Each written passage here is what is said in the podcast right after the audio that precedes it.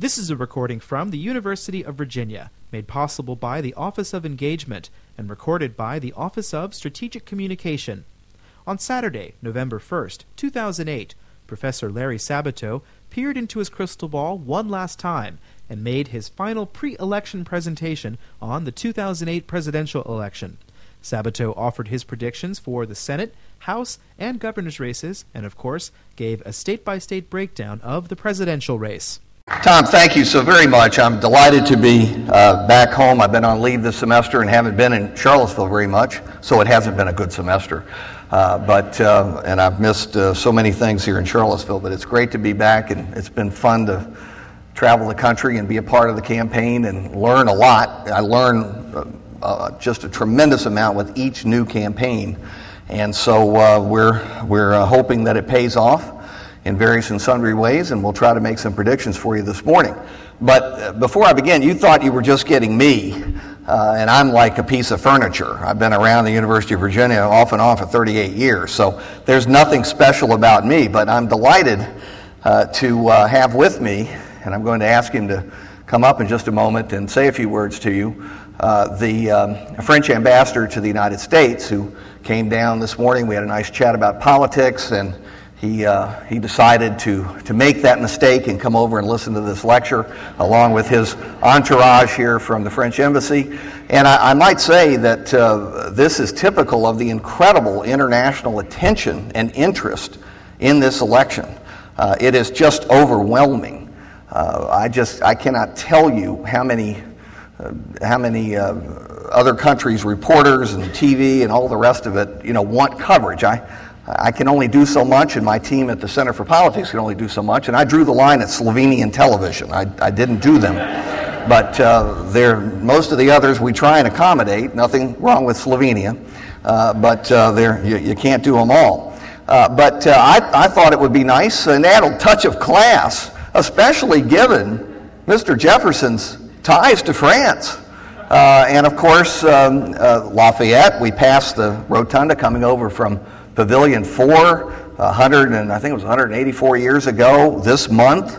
Uh, Jefferson had that wonderful dinner for 400 in the unfinished dome room for Lafayette. Went on for hours and hours and hours, and, and they kept toasting one another. And finally, Lafayette ended it by saying, uh, I think we've toasted enough, and I salute this great achievement of the University of Virginia. So we have so many ties with France, and we're just delighted to welcome this morning the distinguished ambassador from France to the United States, Pierre Vimont. Mr. Ambassador.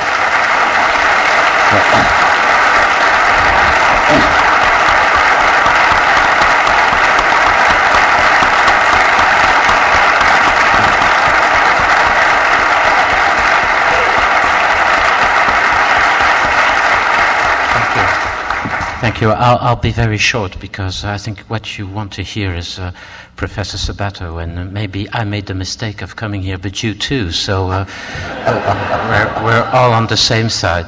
Just let me tell you how pleased I am to be here in the University of Virginia. I think uh, it was uh, Lafayette uh, who came here, and when he first met uh, George Washington, said, "I've come here to l- learn and not to teach." Coming from a Frenchman, usually very arrogant, that has that was something. So I really came here to learn, to learn about your, your politics. And Professor Sabato was uh, telling really the truth. Uh, there is a huge interest, not only in my country but all over Europe, to your election. That is being looked at with uh, immense uh, interest, great attention. So uh, we're looking forward to that.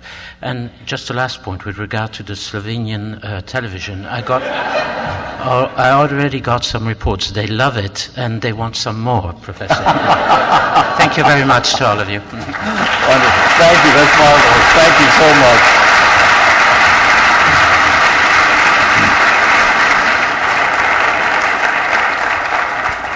Mr. Ambassador, thank you. We uh, are honored by your presence and we appreciate uh, all of your associates coming down as well. I should learn from your brevity, but I will not.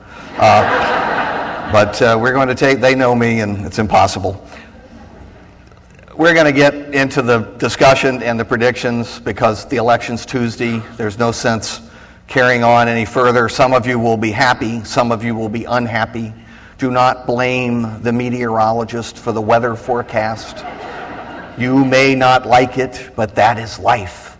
And we will all recover and go on and live happy lives because we still have the University of Virginia, right? there you go. So. And I should add that some of you will like it, except that I know this group. so I know what the balance is in all of these uh, all of these presentations. But look, as I begin, I like to start with the most important slide first. And it's not this one, it's the next one. It's the only one that you really should take a note on. If you don't have a pen, you need to take one out because it's my new book. And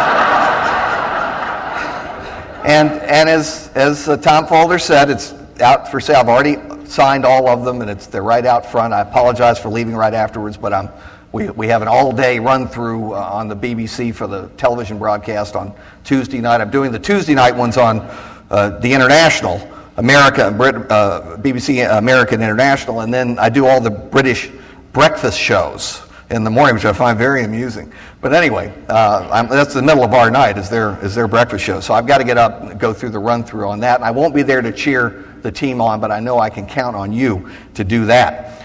Okay, enough of an advertisement, although it does make a wonderful holiday gift. And, and I'd like to note the, the ambassador has one. I, I, had, I don't know how he got it, but he, he had a copy of it. Yes, thank you, Mr. Ambassador. I think I might have given it to him this morning. I inflicted it on him. All right, you know what I'm going to tell you, so let me tell you. Uh, the political environment couldn't be more toxic for the Republican Party. Those of you who are Republicans, I want to remind you the liquor stores are closed on Tuesday, stock up on Monday.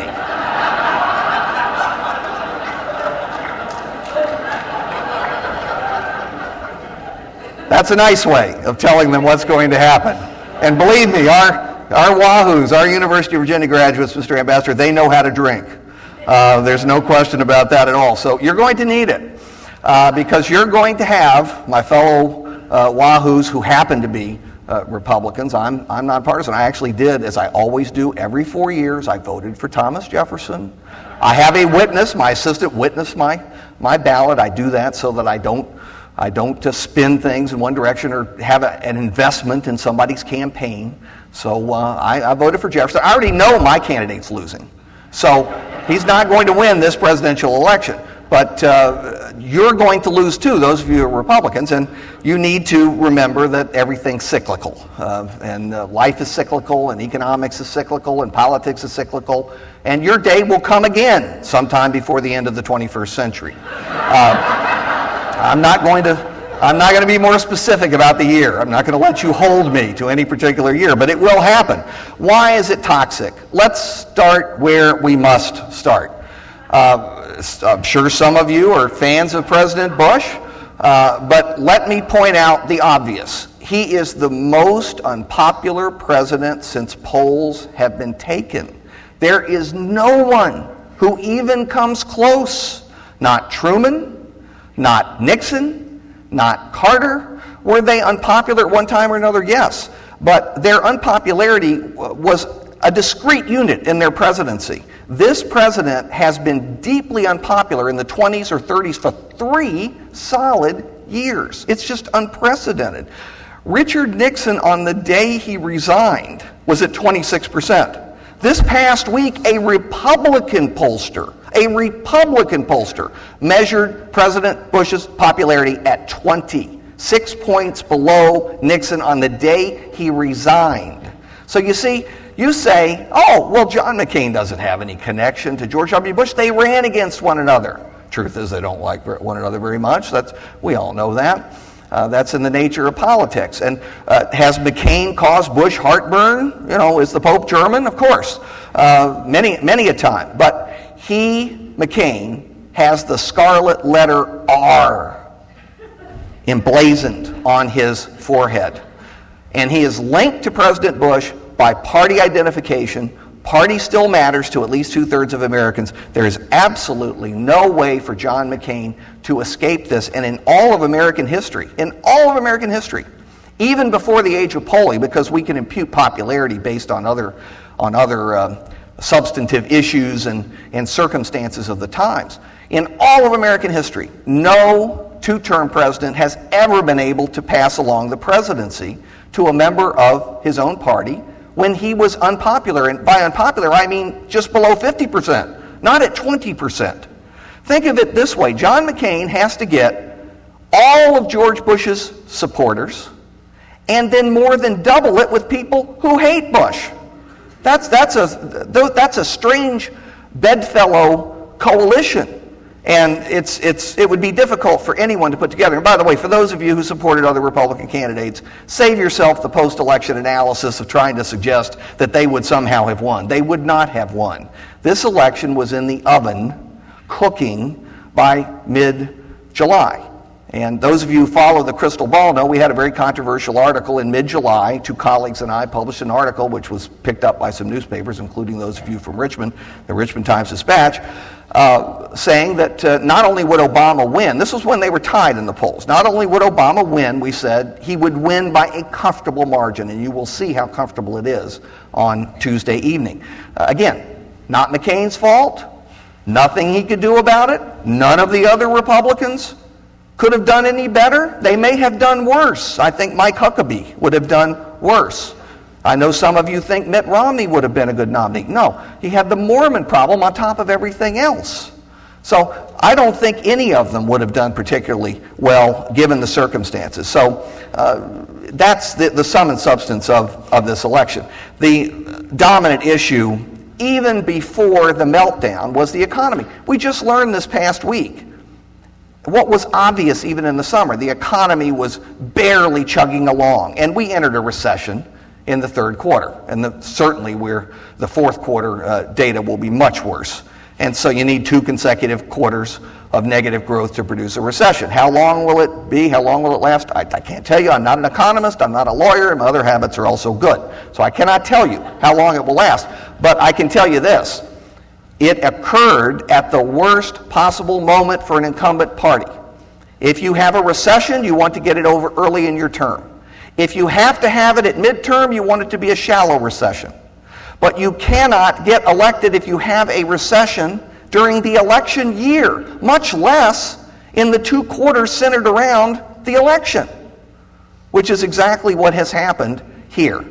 Now remember, that was before the meltdown. And then, as of mid September came the meltdown. And John McCain, as he had freely admitted, was no expert in economics. It's something he'd never focused on. He didn't know what to say. He actually said, as the market was falling, the fundamentals of the American economy are sound. Now, maybe they are in the sense that we'll survive and we'll muddle through the way we always do. We'll get through uh, these recessions. Uh, with your help, you saw that terrible story this morning about the our endowment taking that $600 million hit. And I know some of you have taken a hit too. We all have.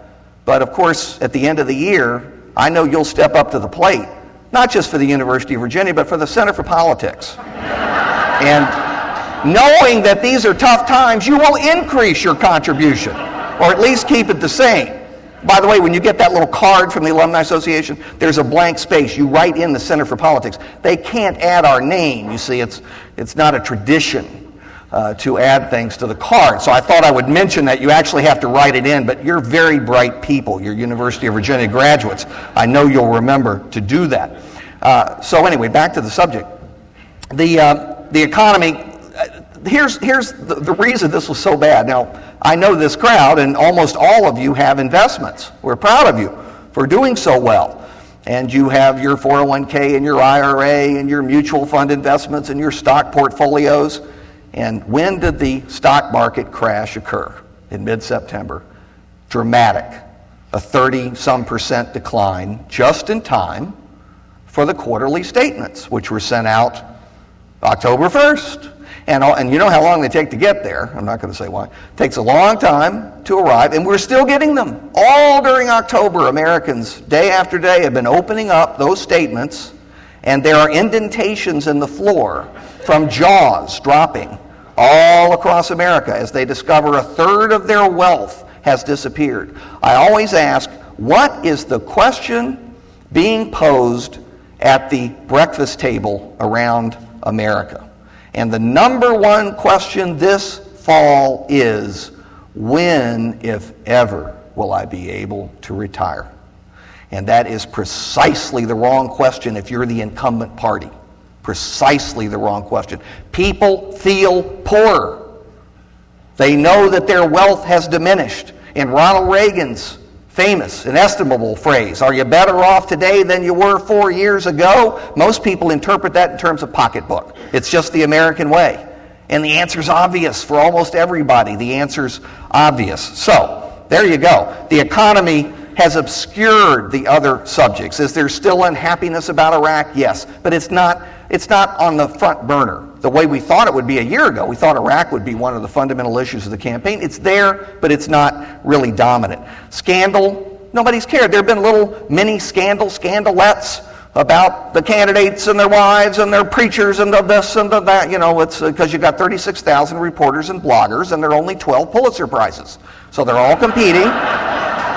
And they're going to turn up what you did in elementary school when you turned around and hit little Mary. You know, it's going to, it's going to be an article, particularly in the New York Times. Got to be a column in the New York Times. But it doesn't matter this year. Doesn't make any difference this year. And then those hot button social issues, they come to the fore when we uh, are not focused on the economy or war and peace or a big scandal, a, you know, Watergate-sized scandal, something like that. And obviously, we are too focused on the economy to care as much about those social issues. Yes, there are millions of people who are voting for and against candidates on guns and abortion and this and that, all the social issues. But uh, it, it just hasn't been discussed very much, and it isn't going to under these circumstances. I'm going to depart briefly from the presidency uh, to depress the Republican members of the audience still further by discussing Congress. Uh, and we're going, to, we're going to tell you things are deteriorating on a daily basis for the Republican candidates. The bottom fell out with the meltdown in mid September. And now, even secure Republicans are looking over their shoulder, worried about what's going to happen. Most of them will win. But remember what 2006 was it was a big Democratic year. Democrats picked up uh, those uh, six seats in the Senate to take control. They picked up the 29 seats in the House, later expanded to 30, and then finally uh, the three additional uh, seats with special elections. Uh, so they were already in very good shape. But incredibly, they're going to come close to or exceed a doubling of what they gained in 2006. This hasn't happened for the Democrats since the elections of 1930, 32, 34, and 36. Democrats had four great congressional years together because of the New Deal. First, because of the, the Great Depression. I don't want to make the same mistake Joe Biden did. Herbert Hoover was president in 1930. Uh, you remember he went on television, talked about the stock market crash. Didn't do a very effective job um, at that time.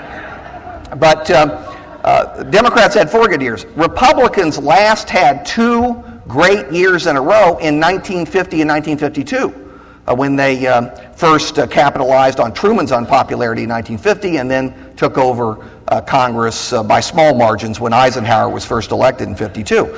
Well, this this tide, and it's, a, it's between a tide and a tidal wave. It's impossible to measure the size of the wave precisely. You never know until election night. But it is between a tide and a tidal wave for Democrats. And so, at a minimum, I think they're going to pick up 26 seats. At a maximum, 35 seats.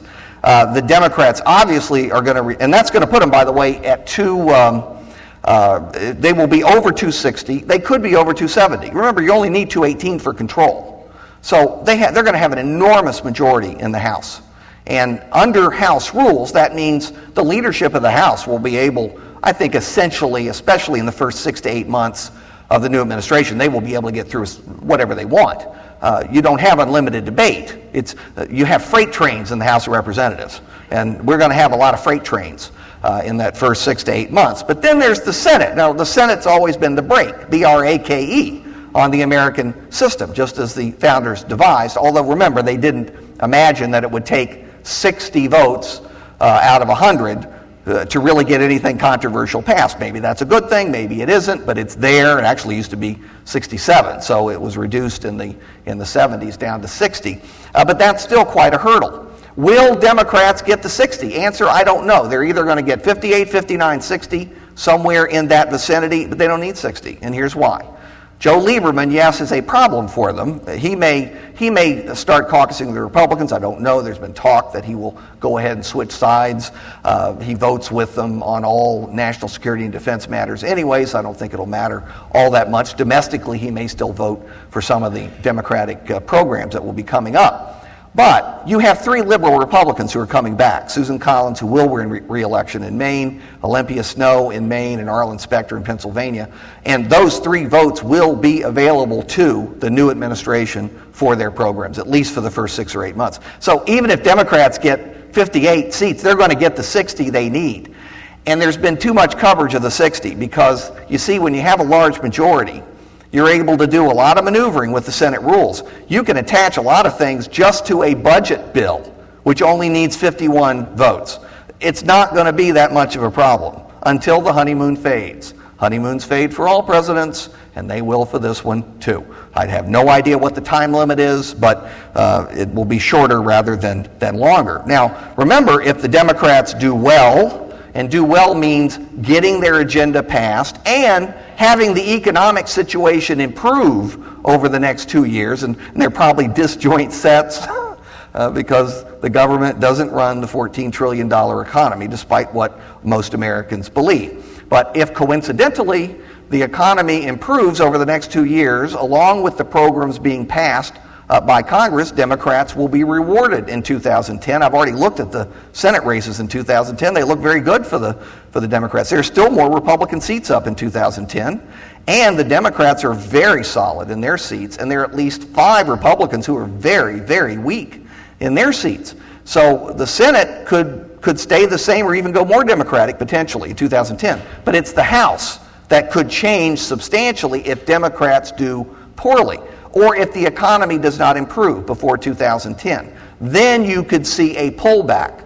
Here's the problem for Republicans the Democrats are running up the score so high this year, it will be a series of elections before they can get back uh, in control. I don't, I don't think you'll have another 1994. We'll see.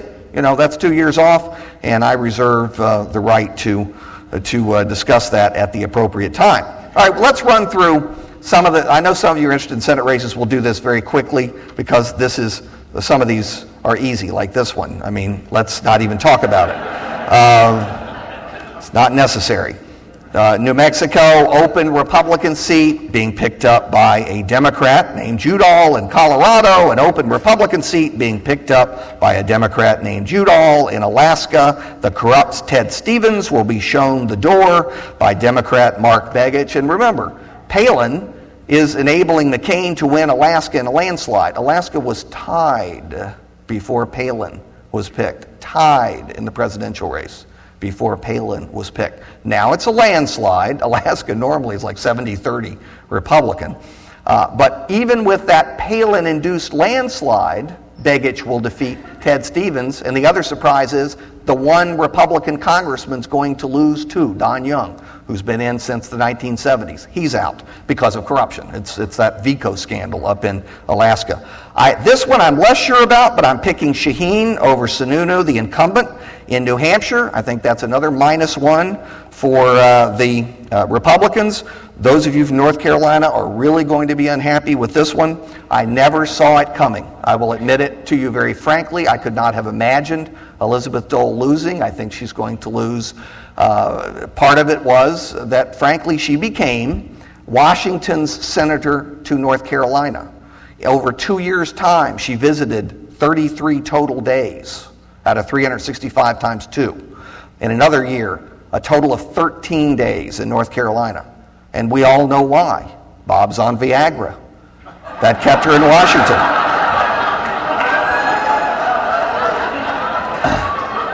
So I have I have great sympathy for Elizabeth Dole. It's not her fault. Now, she's got a very tough ad on. That's a very nasty ad. Maybe it'll save her. Like the Jesse Helms ad saved him in 1990 when he was running as Harvey Gantt. But I kind of doubt it, given what's happening otherwise. This one, another surprise. Gordon Smith, very popular senator from Oregon, but he's got the scarlet letter R next to his name, and Oregon is going heavily for Obama. This one I may change on Monday. I just have never been able to imagine Al Franken winning in Minnesota. Uh, anybody here from Minnesota knows that the, the, the nickname attached to Minnesotans is Minnesota Nice, and they are so nice. I mean, they ask you how you're feeling, and they actually want to know. Uh, so, you know, they're great people. And Franken is acerbic, uh, as befits his profession, and he's had a lot of run ins with a lot of people, and in another year, he would have been blown away. Uh, but you've got an independent backed by Jesse Ventura, who's getting between 12 and 20 percent, Dean Barkley, uh, and that's taking apparently disproportionately from Norm Coleman, the incumbent Republican. That's one that will that will go late, and the latest polls show Franken ahead of Coleman. I may have to switch that on Monday in our final uh, crystal ball uh, outcome if you want to take a look at the website. Uh, this one, I just was in Kentucky this past week, amazingly close. Uh, McConnell is being helped by the fact that McCain will, in fact, win uh, Kentucky, but uh, it's close, and an upset can't be ruled out. And he's the minority leader in the Senate. He's really been tagged with the uh, bailout of Wall Street. This, I think, just because it's Mississippi, I'm betting on the Republican, but it's very close. I think Wicker will, will pull it out. This one in Georgia may be headed to a runoff. I uh, Saxby Chambliss was ahead 30 points just a month and a half ago, and uh, now uh, Jim Martin, who had a son who went here a few years ago, and we taught him in politics, uh, is, is nearly tied. And in fact, Georgia, uh, which McCain led by 20 points not too long ago, is within three. It could be one of the great upsets on election night, but we'll see. I'll talk about that in a moment. The only seat Democrats have in the country that was even slightly vulnerable was Mary Landrieu in Louisiana, and it's over. She's won. Uh, she's going to win re-election on Tuesday. So Republicans will pick up zero Democratic seats, zero, and they will lose seven, eight, nine. And uh, obviously, that's going to be the most Democratic Senate since uh, the first two years of the Carter administration. that didn't go very well uh, for, for Carter. So, you know, those of you Republicans, I suppose, can, can take heart in that. Look, the, the coalitions this year are the most interesting that I've ever seen in American politics. Uh, young voters, uh, by the way, leading 20 uh, some points for Obama, a 20 point gap. Kerry won them only by a few in 2004. 20 point gap, uh, overwhelmingly for Obama. African Americans, Normally, Democrats get 88% of the Af- African American vote. They're going to get 97% in a large African American turnout this year. Hispanics, uh, Bush got 40% in 2004. If uh, McCain hits 33, I'll be surprised. I mean, that's how bad it is for uh, McCain among minorities. Uh, upper income higher education communities in the exurbs and the older suburbs and communities like uh, Charlottesville, all college towns, Charlottesville, Albemarle. Some of you uh, were here in, at UVA at a time when Albemarle was 70 30 Republican. Reverse that now. It's 70 30 Democratic. Charlottesville is 80 to 85% Democratic. This is typical of college communities, with the exception of places like Liberty University. But I'm just, there, there are exceptions. But overwhelmingly, uh, that is in fact what's happening. McCain is leading by only a few points among seniors. And here's what's really interesting among whites, he's leading maybe 8, 10, at most 12 points. All Obama needs is 41% of the white vote, and he's getting considerably more than that. Fundamentalist Christians, the only bright spot for McCain because he put Sarah Palin on the ticket. That's what she did for McCain. She brought the base back, she brought the fundamentalists back. Problem is, she alienated the moderates. And so you've got the 10, 11% of Republicans who are Colin Powell Republicans. They're all defecting. And where are they concentrated? Those high income, high education suburbs and exurbs and rural areas, but rural areas are 20 some percent of the vote as opposed to more than half in suburbs and 20 uh, some percent in central cities. So the target groups so far have been leaning to Obama. Asians clearly leaning to Obama. Swing independents, four or five points to Obama. White women to Obama. Working class men have been leaning McCain, but not nearly by the margin expected, and we'll see whether that holds up.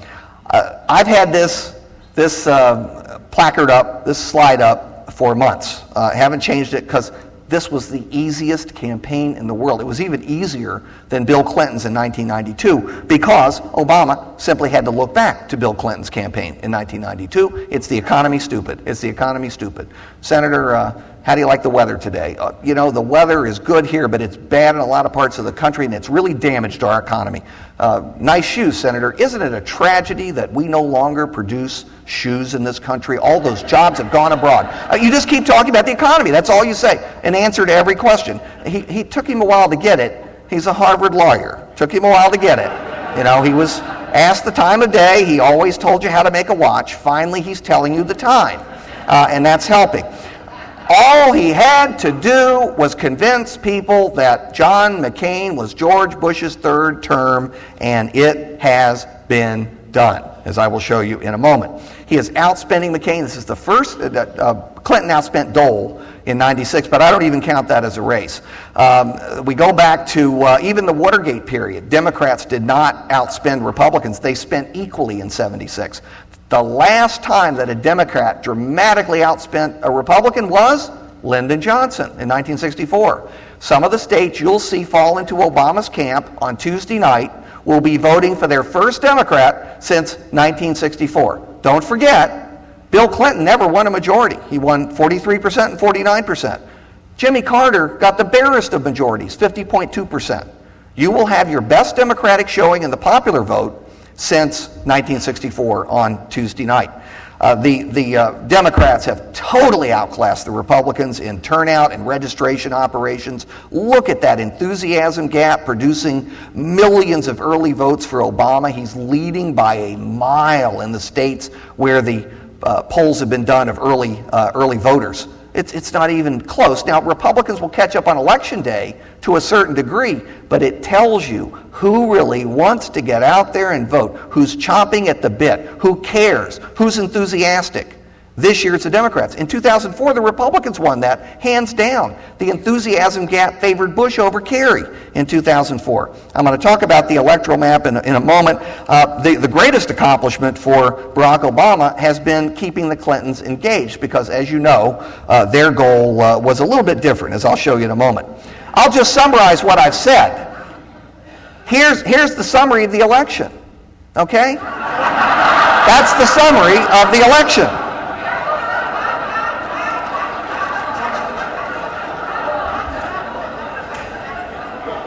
It's the embrace of the black widow spider.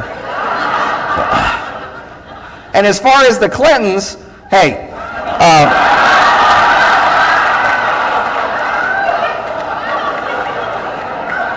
bye bye, bye bye. I've seen a number of you over the years. I've told you that, that if Obama were to be losing, the best indication would be Bill, who's been pouting for months now. Bill going on Larry King toward the end of October and saying, Oh, Larry, I, we, we want so much for, for Barack to win, but Hillary and I just don't feel good about the way it's going. Stick the knife in. Because, you know, they wanted her to come back with the 2012 I Told You So campaign. Well, bye bye. Uh, now, if Obama's smart, he may try and talk her into that first Supreme Court vacancy. He has to appoint a woman, has to appoint a woman, no question about it. That will be the first appointment. And if he gets her on the court, he takes care of the Ted Kennedy versus Jimmy Carter problem back in 1980. She won't be around to challenge him in the primaries uh, in case things aren't going well in 2012 and he'll get credit for you know bringing the party together and appointing a woman and you know all the rest of it. So we'll we'll see. Somehow I doubt it. I don't know if you know, but relations are a little frosty between the Obamas and the Clintons, and, and you think you think Barack Obama doesn't like the Clintons, you should hear Michelle Obama in private. Okay, well they'll get over it, but you know Bill, you know you can just tell he knows it's over. See, he's old hat. He was once the Prince Charming, the bright, shining star, and the democratic, uh, dominant figure, and all. It's gone. It's over. See, there's somebody who's far more with it. The biggest celebrity in the world. It's no longer Bill Clinton. and it's just grating at him. Just grating at him. Okay, now, was there any way for McCain to win? Personally, I do not believe so. I think this election was over a long time ago, and as I've already told you. Uh, however, the only possible way that he could have maybe come really close is by rejecting Bush policies, taking a chance on that 20% to vote for him automatically, just because he was running against Obama.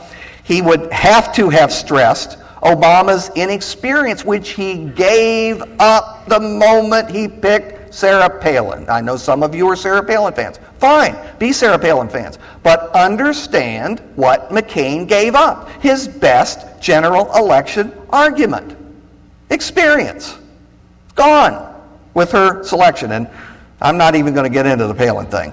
Uh, you know, taxes, he's tried to roll that out in October. Where was that? When he was the nominee for three months while the Democrats were still fighting. That was the issue to push. It's substantive. It's the best issue Republicans have. They certainly can't use spending, you know, having doubled the national debt in, uh, in, in two administrations. See, they can't use that anymore. Fiscal conservatism doesn't work. Taxes are the best issue they have, certainly not social issues and McCain's biography, which still appeals, but it isn't enough. Uh, obviously, uh, thank goodness it didn't happen. Dramatic terrorist event, foreign policy crisis, a real crisis, not the invasion of Georgia, but something that, that directly affects Americans. That might have put the emphasis on McCain's commander in chief uh, credentials. Obviously, good economic news, and it isn't going to come. Uh, I think that those two biggest uh, missed opportunities he has just started bringing up the idea that he's the check on the Democratic Congress. See, he didn't want to upset his buddies on the Hill.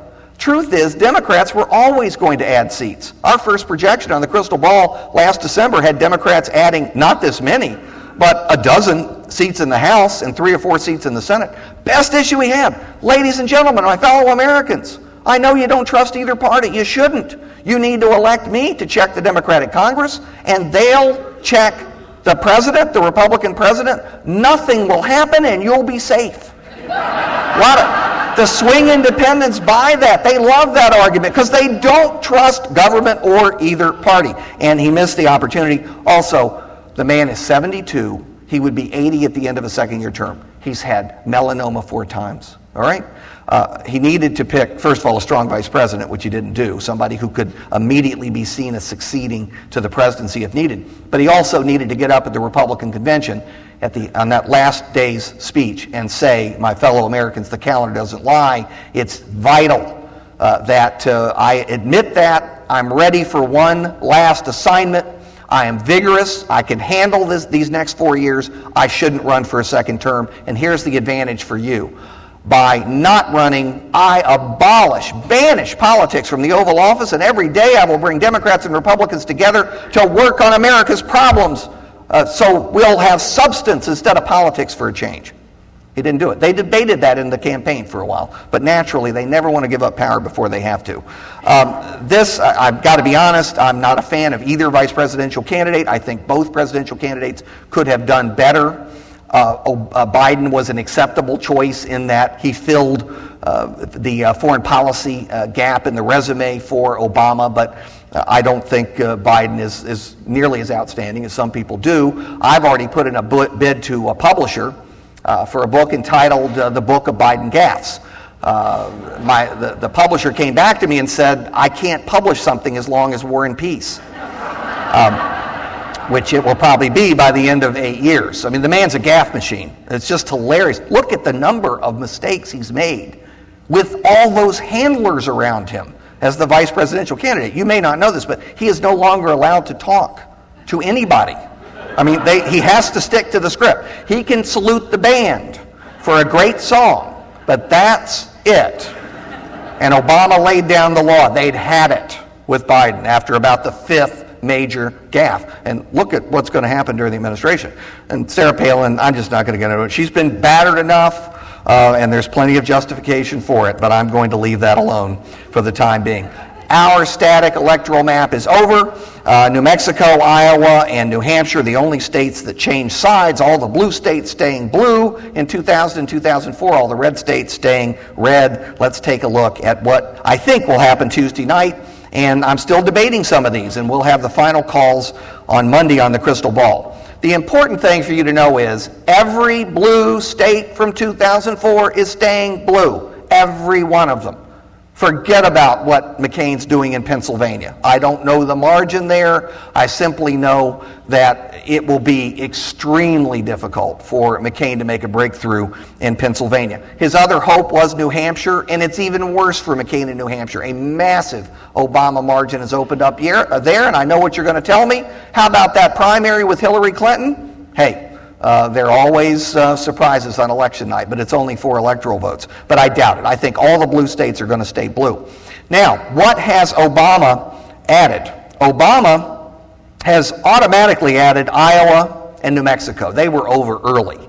Uh, those are red states in 2004. Colorado is now completely over. It is Obama. I visited Nevada myself. I saw uh, what the Democrats had done in terms of registration. They've taken a five point Republican state and made it about a three point Democratic state. I think that one's over. The surprise is that if McCain were not from Arizona, Arizona would be voting for Obama today. McCain is leading by two to five points in his home state. The Obama people are considering a last minute raid into Arizona, which would be a little bit embarrassing uh, for McCain. But I mean, it's that close. And I think McCain will carry it. I have it leaning to McCain. The day after the election, the Obama people will move in for 2012. It will be the number one new target for 2012, and Democrats will have an excellent chance uh, to win it. See the, see the Western bulkhead that's being created for Democrats, and it could last for quite some time because of the growth of the Hispanic vote. Now, North Dakota, 27 points margin for George Bush in 2004. It is tied. It could go either way. North Dakota, uh, Montana, tied. Tied. Personally, I've got them both leaning to McCain because I think he'll win by a few points, but that tells you everything you need to know.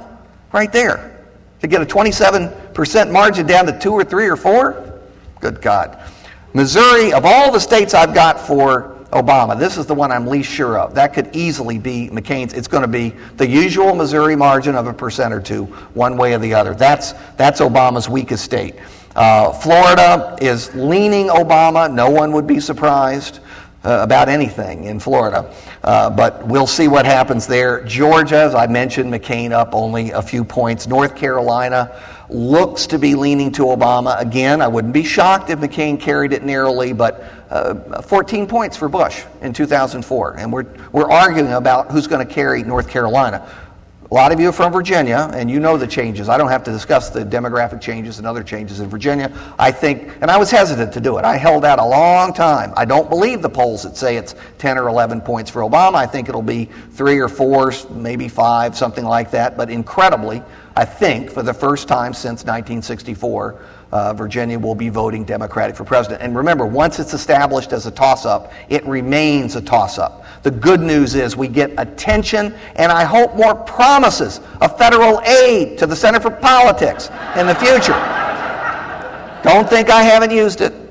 Uh, the bad news is you from Virginia will be subjected to every negative ad forever. You will see every one. We were uh, exempt from that for decades. It's gone.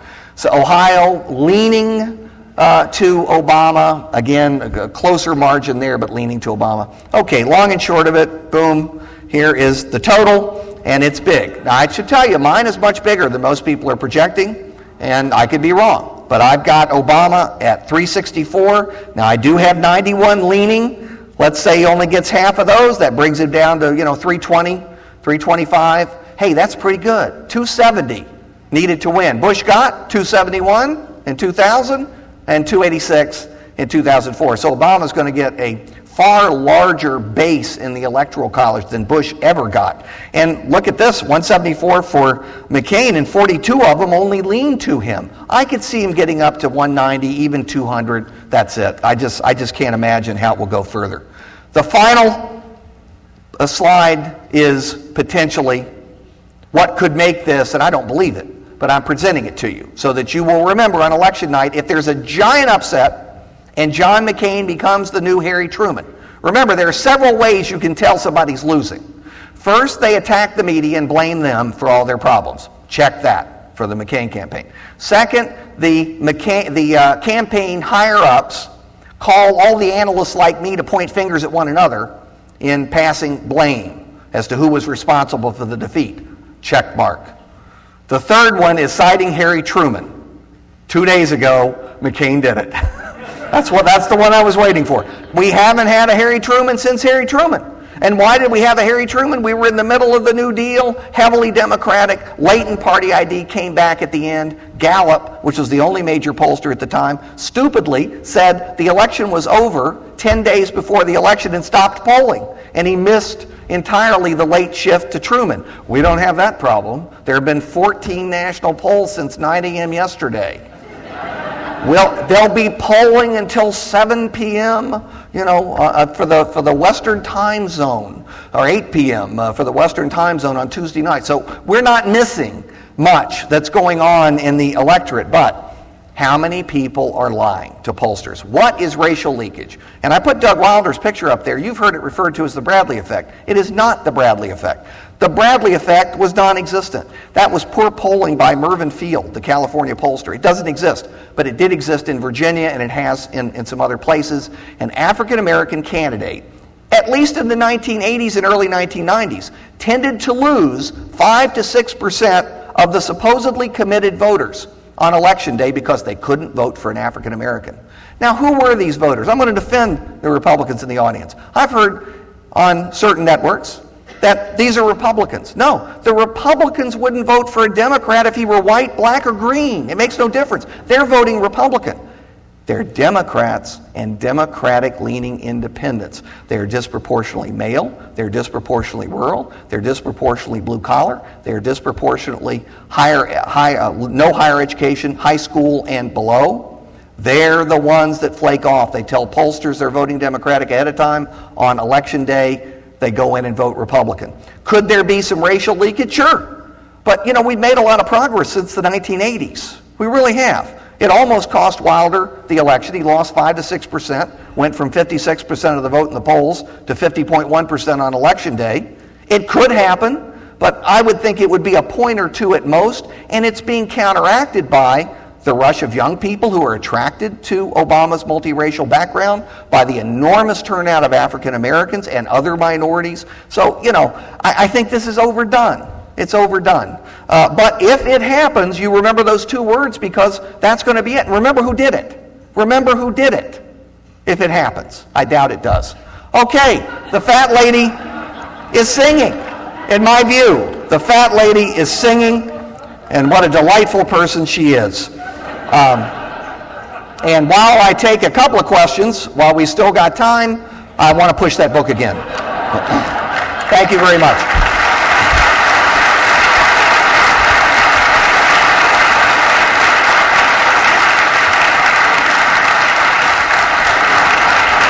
All right. Thank you very much. I was told that I had to answer these two questions from alumni first. Don't blame me, blame the Alumni Association. Bill Hurt from the UVA Club of, of Houston, and he was a major original sponsor of the More Than the, uh, More Than the Score lecture series, and so we salute him for this, and uh, uh, he's a, a, great supporter of the university. Now, uh, the first question that he asked is, what will be the perception of U.S. foreign policy going forward by other countries depending on who wins? The ambassador should answer that question. Um, and I know he doesn't want to. But uh, I, look, you know, you've seen the same polls I have. I, I think every, there are about four countries in the world who prefer McCain. And the other 137 uh, want Obama to win, sometimes by margins up to 90%. Now, you, it's all about Bush. It's the same thing. It's Bush. All right, they just want they want change. They want somebody who's not Bush, and you know that explains that. All right, now the second question. Adam Hatcher, who was a former student of mine many years ago. Adam is very old now. Uh, he is club president of the UVA Club of Augusta, Georgia. And he said, When Evan Bayh, U.S. Senator of Indiana, came to speak to our Politics 101 class decades ago, he was introduced as the next president of the United States. How much longer do we have to wait? Um, thank you, Adam. And of course, Evan Bayh is a Wahoo, so uh, we need to point that out. Uh, frankly, when I said that the candidates didn't make good choices, there were much better choices for both. One of the better choices for Obama was absolutely Evan Bayh. Far better choice than uh, Joe Biden. Uh, just in electoral terms, Indiana, I didn't mention Indiana, it's tight as a tick. McCain's up one point in Indiana. Again, 22 points for George Bush in 2004. One point. Do you think Obama would be ahead in Indiana if he had Evan Bayh, the two term governor, two term senator, extremely popular Democratic politician on that ballot with him? You better believe it. Election over. See, because you've got 11 in Indiana and then the 20 in Ohio with three overlapping media markets from Indiana where Evan Bayh is very well known and well liked. Election over. Could have been over from the very beginning. But he picked a guy from Delaware. Three electoral votes. It's automatically Democratic anyway. Boom. And by the way, Evan Bayh doesn't make gaffes. With the, turn, with the turnover uh, in the House and the Senate, is there a chance that Reid and Pelosi are vulnerable. Reid and Pelosi are not only not vulnerable, they will be rewarded. You do not replace leaders when they win. And is, are they responsible? Of course, they're not responsible. But they're going to share in the glow and the glory of election night. And both of them will be back. Yes? Do you think uh, Tom Perriello can win? And uh, how influential do you think the right wing talk radio is? I missed the second part. I'm sorry. How influential is the right wing talk radio? Okay, of, well, uh, Perriello is a local Democrat here in the 5th Congressional District. We still have the district leaning to Goode. It is a heavily Republican district in the southern part of the district. You don't believe that because you obviously live in the northern part, right? You know, and, and this, and everybody says, how could he win? Well, he wins because the bulk of the district is uh, in South Side on the North Carolina border, and he gets 80 to 85 percent in Franklin County, the largest voting county in Pennsylvania, and all these other uh, conservative rural counties in the South. So, is there some chance of an upset? If ever there would be an upset, it would be this year. All right, but uh, we still have it leaning to Goode. All right, uh, there's uh, one guaranteed Democratic turnover in Virginia up in the 11th. Uh, Gerry Connolly will win Tom Davis's seat. By the way, Davis visited me. I got to show you this uh, I carry this with me now as a warning about what could happen. Davis, Davis um, came by to see me. Congressman Tom Davis, moderate Republican, would have made a much better candidate for the Senate this year, uh, in case you're interested. But uh, he, he took a CODEL, a congressional delegation trip, uh, to a number of countries. He came back to see me, and uh, he said, Look, I brought a gift for you. He says, I, I really like the Center for Politics. I really want to make a contribution to it, and I want to present you with a $100 billion check. And it's, it's, it's a bill. I mean, it's a $100 billion. The problem is it's from Zimbabwe. this buys a small loaf of bread if it's available. $100 billion. And that's what I worry about for everybody's future with stagflation and inflation and deflation and lots of things going on, and we hope it doesn't happen. I don't want to be too pessimistic. All right, who's next? I don't know who's next. Looking to the future, uh, who becomes the, the, leader or the front runner in the Republican Party on, on Wednesday morning? Great question. Who's the leader? Look, sir, I, I tell you, the way I look at it, um, again, speaking to those of you Republicans, and again, I'm, I'm worried about, I hope you've got your antidepressants. You know, you don't need the liquor. You can take antidepressants. They're probably healthier for you. But I want you to think about this. You're actually better off to have the house burn to the ground. Here's what happens when a house only burns halfway to the ground. You try and build, rebuild that half and graft it on to the remaining piece of the old house, and it doesn't fit, and it doesn't look good, and the technology won't work. Uh, it's better to burn to the ground. Then you can rebuild in a modern way a new party. You can put Bush and all the congressional leaders, uh, leadership behind. Uh, and frankly, you've got some tough decisions to make. And, and I know that people have various views out there, but let me tell you something. Your future as a party is in fiscal conservatism. If you continue on this track of right wing social conservatism on a lot of these social issues that I mentioned, you are going to permanently lose this young generation that I'm teaching right now. They do not agree with the positions of my generation and your generation on those social issues. They just don't. And as a consequence, you've got some tough decisions to make about who's going to be in your party and how it's going to be structured and what issues you stress. And, sir, those issues and the rebuilding of the superstructure of the party is far more important than who actually succeeds. Because if you don't change the superstructure, you will continue to lose. You can put Palin up, you can put Bobby Jindal up, you can put Mitt Romney up, you can put Tim Pawlenty up, great guy, governor of Minnesota. He was on the short list for VP. He'd been led to believe he would get it. I saw him up at Minnesota right after, uh, right after Sarah Palin was picked. He came up to me and whispered in my ear and said, I was one chromosome away from being vice president. yes, ma'am. Good morning. I'm Holly Navarre, graduate of 95 and former student of your intro Wahoo wah. class. Wonderful. Terrific. So thank you for the inspiration, Larry. Thank you so much. You're nice. I have two questions. The first one is now that our system is obviously broken more than ever with the evidence that we're seeing in the current news, besides reading your book, what can I, as a citizen and other citizens, do to make sure that the necessary changes are made? And two, could you remind me of the three or four newspapers we're supposed to be reading every day? There you were. Great questions. Um, you're absolutely right. First, you read the book. Then you decide which of the 23 changes you support, probably 20 out of the 23 on average. Uh, and, and then you start writing your senators and your congressmen. No, I mean, obviously, there are a lot of things you can do. Look, you're already, you're, you're here. You're here. I mean, this is the morning after Halloween. Let me give you a Halloween fact. You're, you're all upset about the money that's being spent this year. I've heard this from everybody all over the country. One billion was spent by the presidential candidates in 2000. This year it's five billion dollars. Five billion to run for president. Isn't that awful?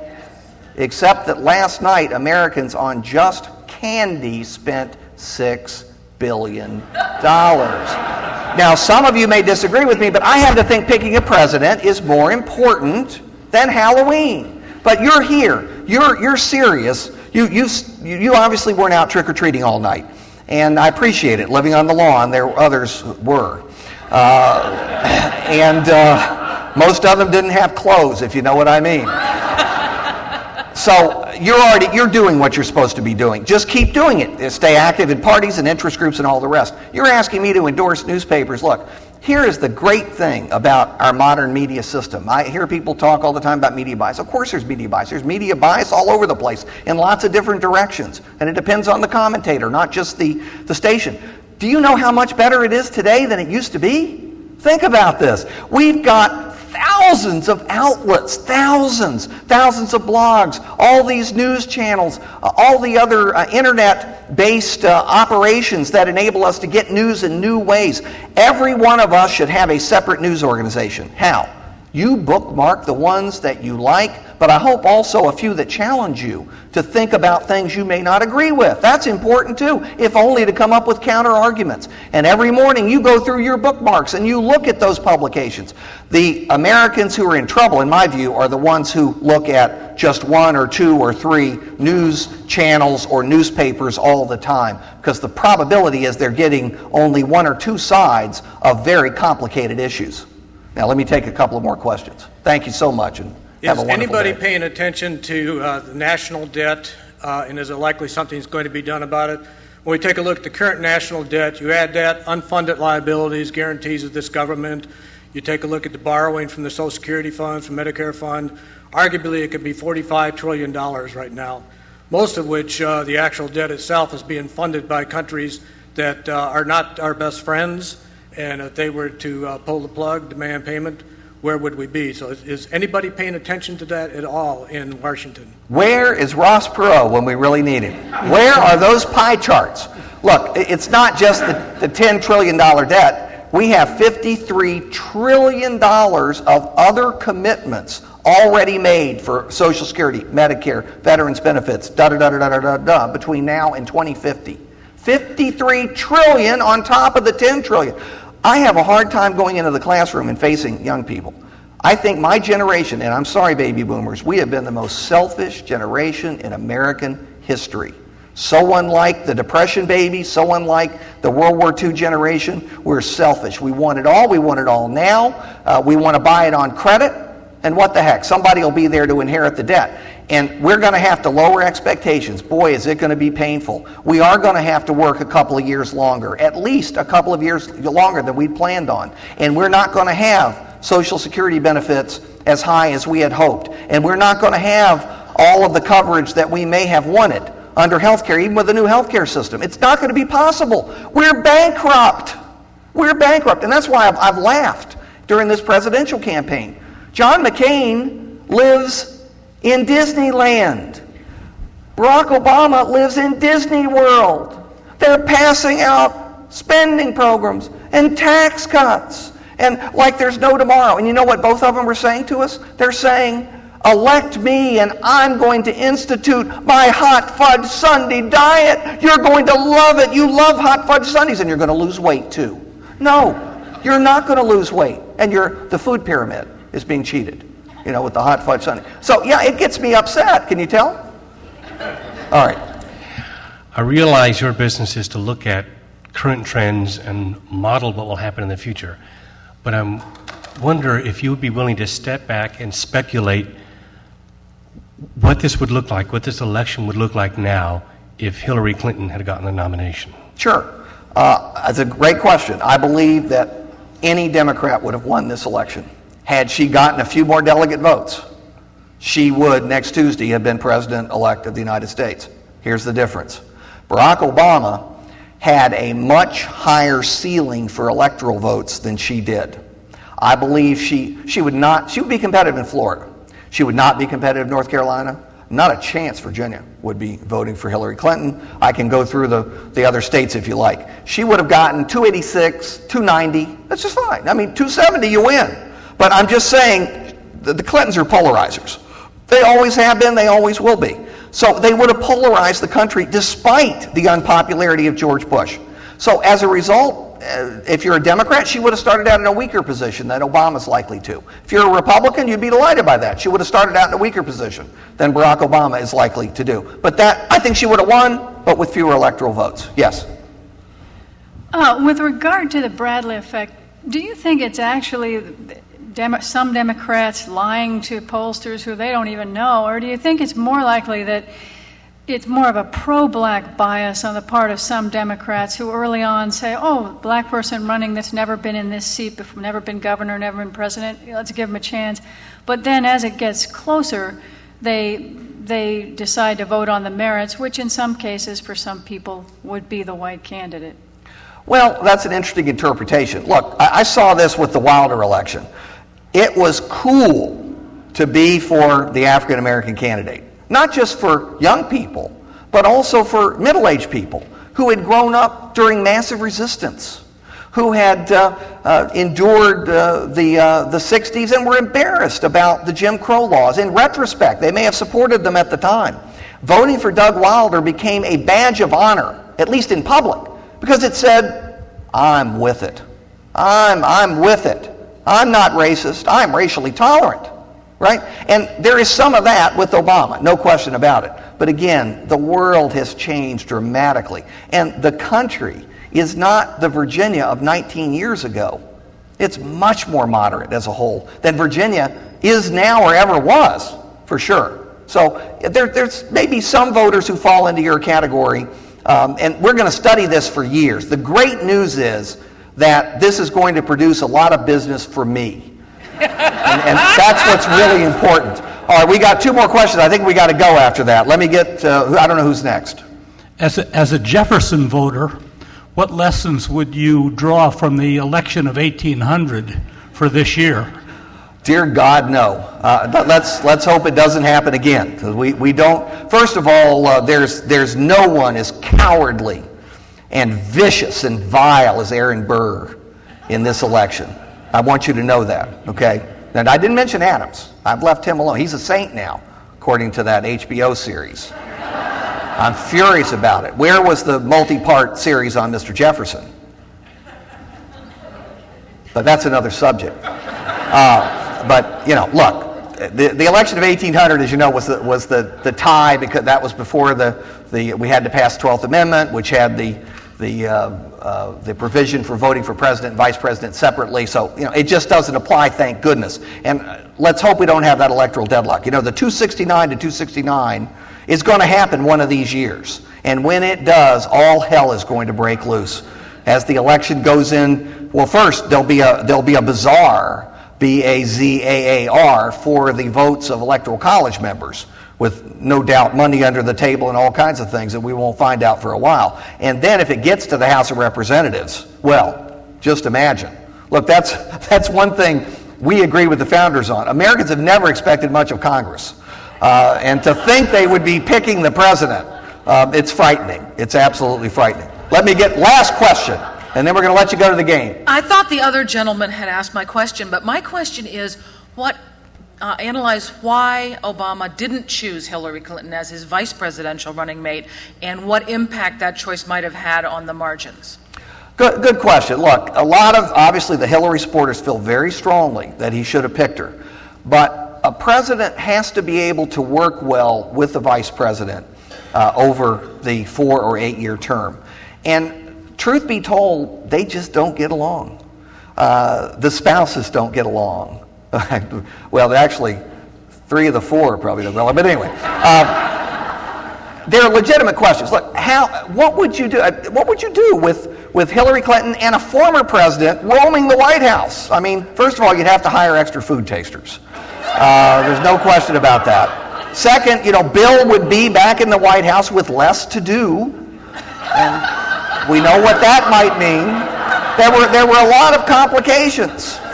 So, in retrospect, I really do believe he made the right decision for his administration. I can understand why Democrats wanted that, that unity ticket. But uh, sometimes unity tickets for elections lead to disunited and disastrous administrations. So Obama probably made the right choice. And I know you're going to make the right choice today in cheering for Virginia, as we all do, and I've enjoyed seeing you as always. Thanks so much.